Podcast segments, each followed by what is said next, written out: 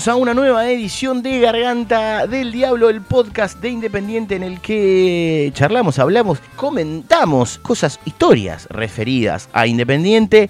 En este caso, querido Fer, compañero de aventuras, vamos a hablar de goleadores. Lauta, ¿cómo estás? Eh, un placer hacer este episodio. Como todo, siempre digo lo mismo, van a, van a decir el que lo escuche. Pero es verdad, está eh, bien, realmente estamos es un de hacerlo. Y aparte es uno recordando jugadores en este caso y un puesto que obviamente uno le toma cariño a un montón de equipos en su totalidad, algunos más, unos menos, pero este es un puesto que suma hinchas. Hemos Claro. hablado de jugadores suma hinchas. Este es un puesto que cuando sos chico o por ahí en una etapa suma hinchas. Exactamente, y además, en este caso puntual, obviamente, eh, ya vieron la portada, vamos a hablar de goleadores, pero así como hicimos en el episodio anterior, que era Rey de Champion, jugando un poquito con esto de Independiente frente a los equipos importantes de Europa, tomamos como una especie de regla hablar de los que solamente habían ganado la Champions League. En este caso vamos a hablar no de goleadores que pasaron por Independiente, sino de jugadores de Independiente que salieron goleadores en algún torneo del fútbol profesional de la liga local del fútbol argentino. Que con el repaso que vamos a hacer no son tantos como uno hubiera creído. Totalmente, Independiente tuvo muchos goleadores. eh, Muchas delanteras recordadas. Exactamente, y no, y no muchos de ellos lograron ser los máximos artilleros de un campeonato y encima no muchos lograron tener esto de ser goleador y campeón en el mismo torneo, porque hay algunos que pudieron ser campeones, pero justo en ese torneo fueron goleadores pero no salieron campeones. Salieron campeones en otro momento. Hay que recordar, obviamente, para arrancar esto, si bien nosotros vamos a repasar solamente la era profesional, en el amateurismo, el máximo goleador de esa era es la Chancha Giovane. Eh, algunos dicen con 202 goles, otros 201, otros 203. Qué cosa caprichosa. ¿Cómo vas a tener al goleador de la era amateur y al goleador de la era profesional? Claro, eso te, Tan grande crecer. eso te iba a decir, porque vos decís, ¿querés hablar de la era amateur? Bueno, el goleador que es que le independiente. gusta, o sea. Claro, el es goleador. fanático de las copas de licor y todas esas Eh, cosas. Exactamente, cuando sí, cuando cosas que no existían, no solamente no existía el offside, sino que el arquero podía tener la pelota con las manos hasta la mitad de la cancha, capaz. Pateé 10 corner, gané un partido. Exactamente, pero bueno, En esa era, ¿Qué ahí ta- también, que ojo, es historia también eso. Uno no la niega, pero hace las, la, la separación de, de una cosa y de la otra. Bueno, en esa era, que obviamente nosotros le damos la importancia que tiene, eh, es el máximo goleador de, de esa era que es jugador de Independiente. Dentro del profesionalismo, el máximo goleador de la historia del fútbol argentino es Erico. Le guste a quien no le guste, porque si lo contamos las cosas como se han contado siempre, Erico máximo goleador con 293 goles contra 292 de la Bruna, y a los que les gusta revisar y decir, no, para esto que no, bueno, porque un integrante de una investigación encontró un gol más de Erico, bueno, de la Bruna también se encontraron de Erico, y las cifras que se manejan ahora son de 295 goles eh, de la mano del el paraguayo Arsenio Pastor Erico, como decíamos, máximo goleador de la historia del fútbol argentino, que obviamente también era muy difícil pensar que no haya salido goleador nunca de un torneo, a lo que sí pasó, tanto en el más de una vez. Exactamente, y consecutivas. 37, 38 y 39. Erico salió máximo goleador. 38 y 39 también campeón. Es en el famoso bicampeonato de Independiente, los dos primeros títulos de la era eh, profesional. 47 goles en esa primera división del 37. 43 en la del 38, que es una historia que seguro eh, escucharon. Hemos- tenemos un episodio de Arsenio Erico y lo hemos comentado un poco también, que es esto de cuando él se frena en el gol 43 para cobrar eh, un premio, algo que no, que no hizo en la temporada anterior, que hizo 47 goles. o sea, por- por- viste que es como que dijo, ah, no, pará, la otra me pasé, ahora voy a Eran frenarme. menos. Claro, era menos, había que hacer menos Qué goles. hermosa esa cosa caprichosa de decidir no hacer más goles. Claro, de- eh, exactamente. ¿Podría ser, ¿Podría hacer más? Sí, ya los hice, 47. Exactamente. No quiero hacer más y voy a cobrar el premio. Exactamente, y ahí lo hizo Arsenio Rico, fa- famoso partido independiente que le gana eh, a Lanús y tiene esta historia. Pueden buscar el episodio de Erico y escuchar un poquito más detallado esto. En el 38, como decíamos, sale goleador. Y lo mismo en el 39, ahí con 40 goles, también campeón y goleador Arsenio Pastor Erico. Decíamos, delanteras muy importantes que estuvo Independiente. Esa de la década del, del 30 es una. Eh, sobre todo, lo que más se destacaba igual era el tridente de la Mata, Sastre y Erico, pero también Zorrilla, que también estaba dentro de estos delanteros de Independiente. Y ahí sí viene la década famosa del 50. Tal vez una de las delanteras más conocidas de Independiente. Y del fútbol argentino. Y del fútbol argentino. Lamentablemente que no consigue títulos. Eh, muchos. Está la discusión, viste que te dicen de qué décadas. Porque cuando se empiezan a contar las décadas, se empieza a contar a partir del 1, que el 0, que cuando cuenta. Algunos cuentan como que, bueno, el 60 en realidad es parte de la década del 50, porque la del 60 arrancaría en el 61 y todo ese tipo de cosas. Eh, y le cuentan como esa década el título del 60 Independiente, pero más allá de eso, esa famosa delantera de, que juega el partido con la selección, de la selección argentina frente a Inglaterra, de la década del 50, tiene a dos de ellos que consiguen ser goleadores. Primero en el año 50 a Carlos Lacasia con 27 goles, es el goleador de, Tranqui, los números. No, los números son espectaculares. Y aparte vamos a ver después cómo van bajando de a poquito. También tenía según los campeonatos. Hasta acá estábamos hablando de torneos que eran largos, con los de la vieja época. Entonces tenían mucho... Igual me gusta una, una delantera recordada. El goleador tiene 50. Claro. Más de 50 goles. Sí, sí, sí, sí, es, terrible. Después de ahí hay que ir al 56, en el que eh, Ernesto Grillo sale goleador de, Independiente. Ahí con 17 goles son los que convierte Grillo. Uno de los jugadores, tal vez el jugador más destacado de esa década. Muchos hablan, bueno, de él termina jugando en el fútbol europeo, después también vuelve, juega en Boca. Se hablaba también en su momento que su pase había permitido la construcción de la pileta del estadio. Eso era lo que se decía también eh, por aquellos años. Así que Ernesto Grillo había marcado su lugar como goleador en ese entonces, como decíamos, de el año 56.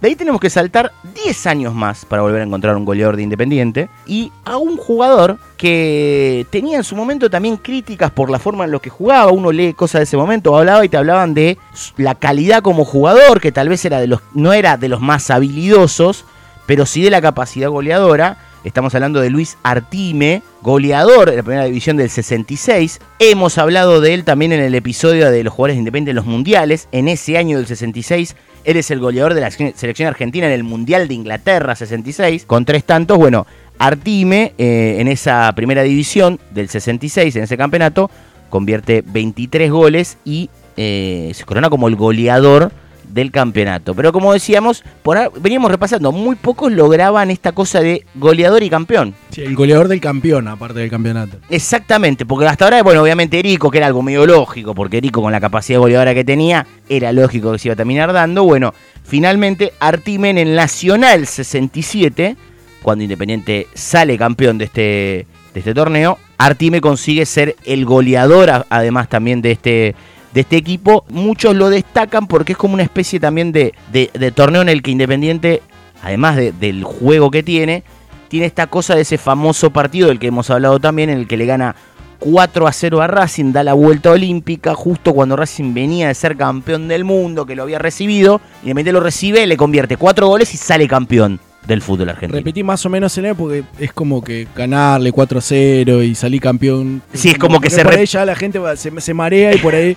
como decir siempre es lo mismo, está repitiendo lo mismo. No, no, es que pasa muy seguido. Pasa muy seguido y en este caso lo había pasado con, con Luis Artime, de paso muy recordado, muy querido por aquellos años. No tuvo la misma suerte su hijo el Luisfa por lo menos no en Independiente. No, para nada en Independiente. Lamentablemente. Para nada. Es recordado, bueno, por fallar un penal en la Supercopa del 89, eh, en la final eh, frente a Boca. Es como que quedó siempre marcado ahí Luis Fartime, que sí convirtió muchos goles, por ejemplo, en Belgrano de Córdoba. Se cansó. Se cansó de hacer goles Luis Fabián Artime, pero bueno, su, su padre, goleador dos veces del fútbol argentino, con la camiseta de Independiente, como es el caso de lo que decíamos recién, Nacional 67 de ahí hay que pasar al Nacional famosísimo también, Nacional 77, el de Independiente ganándole la final a Talleres de Córdoba, el famoso de eh, los tres jugadores menos en la final, ese 2 a 2 en Córdoba, día del cumpleaños de Bocini que se define Independiente ganándole la final a esa famosa Talleres. El Beto Outes, Norberto Outes, que tiene una historia muy particular, él lo ha contado varias veces, traten de imaginárselo esto ahora, jugador de en ese momento de Victoriano Arenas, club que siempre, ah, actualmente mientras estamos grabando este episodio, en noviembre de 2021, está en la primera C, pero que siempre transcurrió más en la D que en la C, eh, alternó varias veces, pero tiene un poco más su vida ahí. Es un fútbol y sobre todo en es mucho más en aquel entonces, década del 70, totalmente amateur. Iba a decir semiprofesional, pero es totalmente amateur. Eh, él mismo lo contaba que él tenía 22 años, jugaba en Victoriano sin entrenar. Para ponerlo en contexto, el reality de Sí. Atlas Claro, ha, ha mostrado lo, lo- lo amateur, que Y- es el fútbol de la primera D, hablando en los esos 2000, tiempos. en los Claro. 2000, exactamente. Imagínense en esa época. Claro, claro que sí. En Victoriano Arena, en este caso, él decía que trabajaba, estudiaba y no tenía el tiempo para entrenar, como varios de sus compañeros, pero como lo habían visto eh, jugar, lo habían llevado, él hacía varios goles y se destacaba ahí. Él termina llegando a Independiente, en esta cosa de que alguien lo ve y dice, este pibe hay que llevarlo. Estamos hablando de jugar ya no de edad de inferiores. Él no hizo nunca divisiones inferiores en ningún lado. Y él mismo recordaba en notas que ha dado que en los primeros entrenamientos se caía porque no sabía ni cómo pararse en un entrenamiento. Aparte, imaginen el salto, alguien que ni hizo inferiores y que pasa de jugar en las D, en la C, a jugar en la primera Independiente, en la década del 70, la época más gloriosa, a tratar de entender eh, la forma de jugar, o un pase en profundidad, o una Sí, sí, velocidad. La ¿Cómo- concepción del juego directamente. y entenderse con Bocini. O sea, vos tenés que entender la velocidad, cuándo te va a picar, cuándo va a meter un pase para adelante, cuándo va a tirar una pared. Sí, leer el juego del Bocha. Exactamente. Eso le pasó a, al Beto, al Beto Outes. En, en Independiente le ha ido no bien, muy bien. Ha ganado no solamente el Nacional 77, sino también el, el Nacional 78. Y que el Independiente tiene una trayectoria para muchos de los jugadores tal vez más queridos. En un momento hasta tenía esto de que se decía que no era buen jugador, de que era más goleador que, que otra cosa. Y esto terminaba pasando, él logra ser goleador y, campeón de lo que decíamos de este eh, Nacional 77 y que termina convirtiendo 90 goles. Es el séptimo goleador de la historia de Independiente. Si uno cuenta todas las, se hace como las de contar, eh, por ejemplo, poner a Arsenio Rico, a Giovanni, contar a todos, sumar todo, mezclar todo, eh, lo tenés ahí metido y si no hasta lo tendrías hasta más arriba si querés. Dame un uno que no sea jugador y haga esa cantidad de goles, dámelo. ¿eh? Ya estar en el top 10 de máximos goleadores es impresionante y esto le ha pasado a, a Alberto Outes que sale goleador, como decíamos, de este Nacional 77, que es de los poquitos que es eh, goleador y campeón, en este caso con 13 tantos, eh, el Beto Outes, como, como decíamos que convierte de esos 13 tantos, 11 en la fase de grupos, 2 en las semifinales con estudiantes y, eh, frente- y también convierte también uno frente a. Perdón, uno contra, contra estudiantes y también con talleres de Córdoba para dar la, la- después lo que es la vuelta, la famosa vuelta en ese campeonato frente a talleres en Córdoba. De ahí hay que pegar un salto a un jugador que estuvo muy poco en Independiente, muy poco, que tiene unos números bárbaros, pero que es el del Metropolitano 82, eh, el Puma Morete, Carlos Morete, Gran apodo, gran combinación apodo-apellido. y que y muy apodo de, de goleador, Sí. el Puma Morete. Bueno, hemos tenido el Puma Gigliotti. Después, con el tiempo, que no pudo salir goleador de un torneo, pero sí pudo ser campeón. Algo que el Puma, el Puma Morete también eh, lograría, porque forma parte de lo que es el plantel. Es el goleador del Metropolitano 82 y forma parte del plantel del Metropolitano 83. Juega nada más que 56 partidos en Independiente hizo 29 goles Una bestialidad. una bestialidad total, es increíble. Casi estamos hablando de un promedio de más de un gol cada dos partidos, una locura. Jugador que salió campeón con River, con Boca y con Independiente. Y que en ese, como decíamos, Metropolitano 82 sale goleador con 20 goles. Eh, después Independiente tendría, saldría campeón de América, del mundo en los 80, campeón también en, en el 88-89, con grandes jugadores. Sí tiene ese, ese torneo, de lo- esa Libertadores del 84, los delanteros eran muy jóvenes, no eran tan goleadores, ni, ni Buffarini, ni, ni Percudani, ninguno era como que era muy, muy goleador. Percudani fue goleador en Japón. Goleador en Japón. De la Intercontinental. Oh, claro, sí. Goleador de la Copa. Goleador de la Intercontinental. Claramente. Campeón y goleador. Exactamente. Pero dentro de los torneos locales, como que no. no. Les pasaba eso. Más allá de que, por ejemplo, en el torneo 88-89 se destacaban Alfaro Moreno, que hizo un montón de goles. Goleador reconocido en todo Sudamérica. Presidente del Barcelona de Ecuador. Actualmente, miren lo ídolo que es eh, el Beto Alfaro Moreno.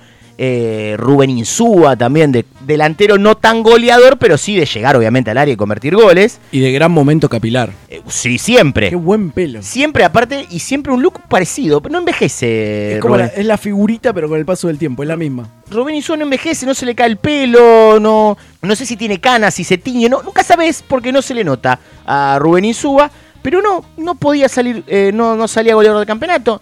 En los 90 uno se puede imaginar, bueno, Rambert, bueno, no. Eh, Que es lo que hablamos un poco al comienzo, ¿no? Uno va a decir, abrís el episodio y decir, goleadores de Independiente en torneo local. Y empezás a pensar los delanteros que tuvo Independiente. Que salieron decís, campeones. Son un montón, tienen que ser. Claro que Ha se- tenido grandes goleadores, grandes delanteros, pero no son tantos, como decíamos. Claro, que justo tenga, capaz que en el acumulado sí, le fue muy bien, pero no eran goleadores en un torneo puntual. Rambert no lo logró, el Palomo Zuriaga tampoco. Me duele. Duele, no lo logró el Tigre Gareca, no lo logró la Chancha Mazzoni.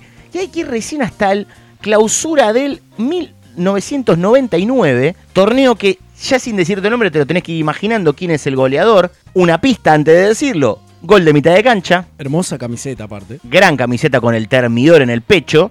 Eh, estamos hablando de José Luis Calderón, uno de los goleadores de los últimos 30 años en, en la vida independiente, que no tuvo nunca la suerte de ser campeón. Él llega sobre el final de, esa, etapa de los 90 en el que Independiente sale, logra los títulos, juega una final de una recopa. La del 96 que Independiente pierde con Gremio. Y después siempre queda ahí al borde. Torneo recordado de, de que se va Menotti. Pueden repasar también el episodio de Menotti Bilardo del 96 en esta lista que tenemos acá en Garganta del Diablo. Pero no, no se le daba. Sí, por lo menos le va a quedar este recuerdo de que en el clausura 99 sale goleador del campeonato con 17 goles, con eh, 3 goles a un Boca invicto después de 40 partidos que lo pierde en Avellaneda y que él convierte el famoso gol de mitad de cancha. No a cualquier boca. No cualquier Boca, más para allá, nada. Más allá del invicto. Eh, no, para nada. Estamos hablando del bicampeón del fútbol argentino y que le cortaba la racha de 40 y que sabe lo mejor de todo, que es que Independiente le corta racha de 40 partidos luego de superar por uno a los 39 del Racing de José. O sea, Racing de- el Racing de José era el, mayor invicto con 39, Boca llegó a 40 y el partido siguiente Independiente lo sacó. Es como diciendo, bueno, Ya está. sacáselo, pero hasta acá. Sacáselo a ellos, pero hasta acá. Acá no me vengas a batir récord. Exactamente. Hasta acá va a ser ese, ese récord. En esos 40, eh, Independiente no pierde porque empata 0 a 0. en- en- entre esas. Empata 0 a 0 y le gana 4 a 0. En esos 40 partidos de- del récord. Y de ahí hay que saltar tal vez a uno de los goleadores más queridos.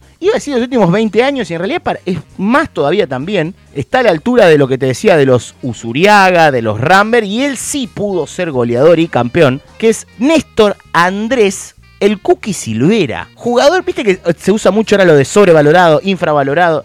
Claramente tiene que ser mucho más valorado el Cookie Silvera. Mucho más. Eh, jugador eh, llega Independiente a mediados del 2001.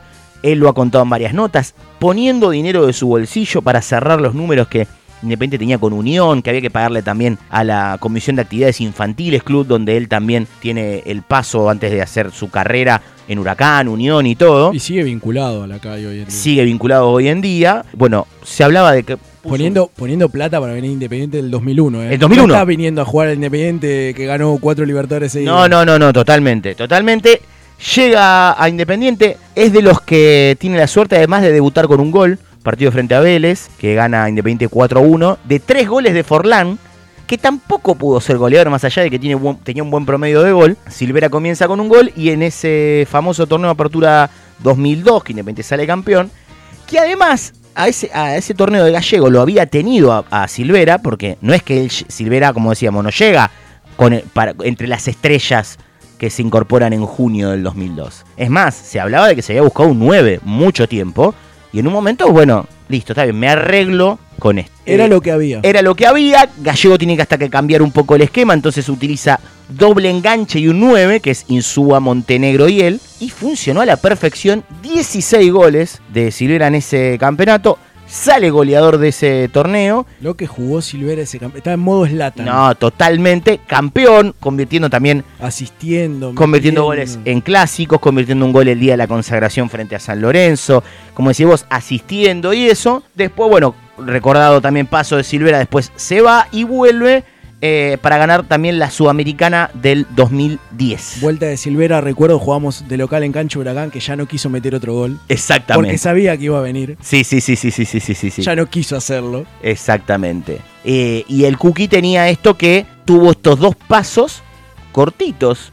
Porque él llega en 2001, se va en 2003, vuelve en 2009 eh, y se termina yendo en 2011 de, de Independiente. Así que, pero los dos dejando un campeonato y en el apertura eh, Título del- y copa. Exactamente. Hay equipo que te pone una calle con eso. Claro. Y esto vale más, porque estamos hablando de torneo local y copa internacional. Ah, bueno, ya está para el- Es demasiado, demasiado. Esto lo que hizo eh, el Cookie Néstor Andrés Silvera.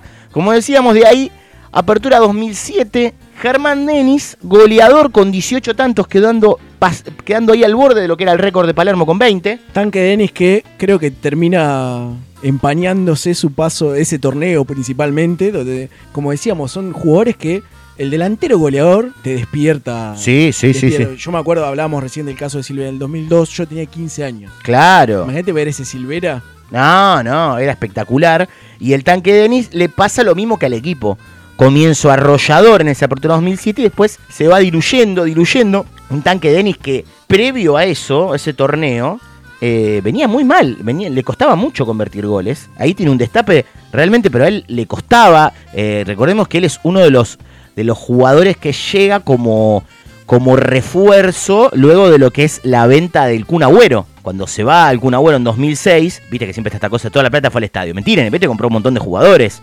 Entre ellos, por ejemplo, vuelven uno de los regresos de Rolfi Montenegro. Entre ellos llega el tanque Germán Denis, que también arranca y convierte goles frente a Colón de, de Santa Fe. Y después le costaba mucho, en este torneo explota. eh, De hecho, el promedio de gol que tenía en el torneo desde el comienzo era superior, o sea, iba claramente a, a superar a Palermo en el- Sí. al, al principio. Totalmente, y después termina y queda ahí al borde con 18 tantos en ese famoso torneo, el tanque Germán Denis. Y de ahí hay que volver a pegar un salto bastante grande hasta eh, la Superliga 2019-2020, que es la, digamos, la prepandemia, cuando el mundo era distinto, digamos, eh, la que se termina consagrando Boca campeón, ganándole a Gimnasia y River empatando con Atlético Tucumán. Precisamente, eh, ahí estamos hablando del chino Silvio Romero, que termina igualado junto a Rafael Santos Borre en 12 tantos en esa famosa eh, Superliga, porque es la última previa a todo lo que después pasó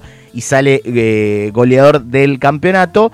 Lo que decíamos que esto no tiene un gran también promedio, es el máximo goleador en torneos internacionales. Un poco injusto este tipo de cuentas, ¿por qué? Porque se juegan más partidos ahora que antes, por la cantidad de partidos, por la calidad de partidos. No es, a ver, no es que es culpa de Romero, pero a la vez esta cosa de decir, y Lo favorece. pero lo favorece. A favor de él, tiene, es verdad que convirtió goles tanto en Sudamericana, en Libertadores, famoso partido con River, convierte. A favor de él, claramente hay que meterlos. Hay que meterlos. Y bueno, y la Surugaban, que él también convierte ese, ese gol que le termina valiendo una Copa Independiente.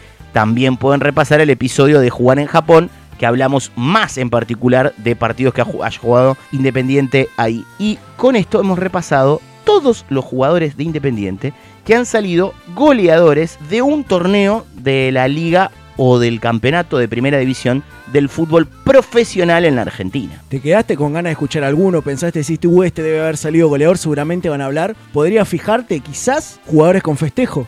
Lo encontrás ahí. Exacta- Nuestro episodio de jugadores con festejo, que también, como hay goleador suma hincha, el jugador con festejo tiene un plus. suma mucho más. Claro. En el que ahí tenés caso de otros jugadores que han salido campeones que tenían su festejo, como recordábamos, bueno, lo de Pascualito Rambert eh, haciendo el avioncito, el festejo de Leandro Fernández, campeón de la Sudamericana 2017. Tenés este tipo de jugadores que tienen su festejo particular. Declaración exclusiva de Motoneta Penco. Claro que sí. Eh, para muchos también, así como era como casi un optimista en un momento muy pesimista de Independiente y, Motoneta tiene eso. Que hay tipos, como, como decimos ahora, que pueden ser goleadores y hay tipos de goles importantes. A veces se conjuga. Hay algunos que fueron goleadores y también hicieron goles importantes. Bueno, hay algunos que tienen eso y también va el reconocimiento para ellos. Por ejemplo, en este episodio de jugadores con festejo. Hasta acá hemos llegado con un nuevo episodio de Garganta del Diablo, el podcast. Recuerden de seguirnos en Instagram, en Podcast Garganta, nuestra cuenta de Instagram. Denle seguir también en Spotify y todas las cosas que se suelen decir en estos, en estos momentos de final de nuevo episodio. Hasta acá ha sido Garganta del Diablo. Nos escuchamos la próxima.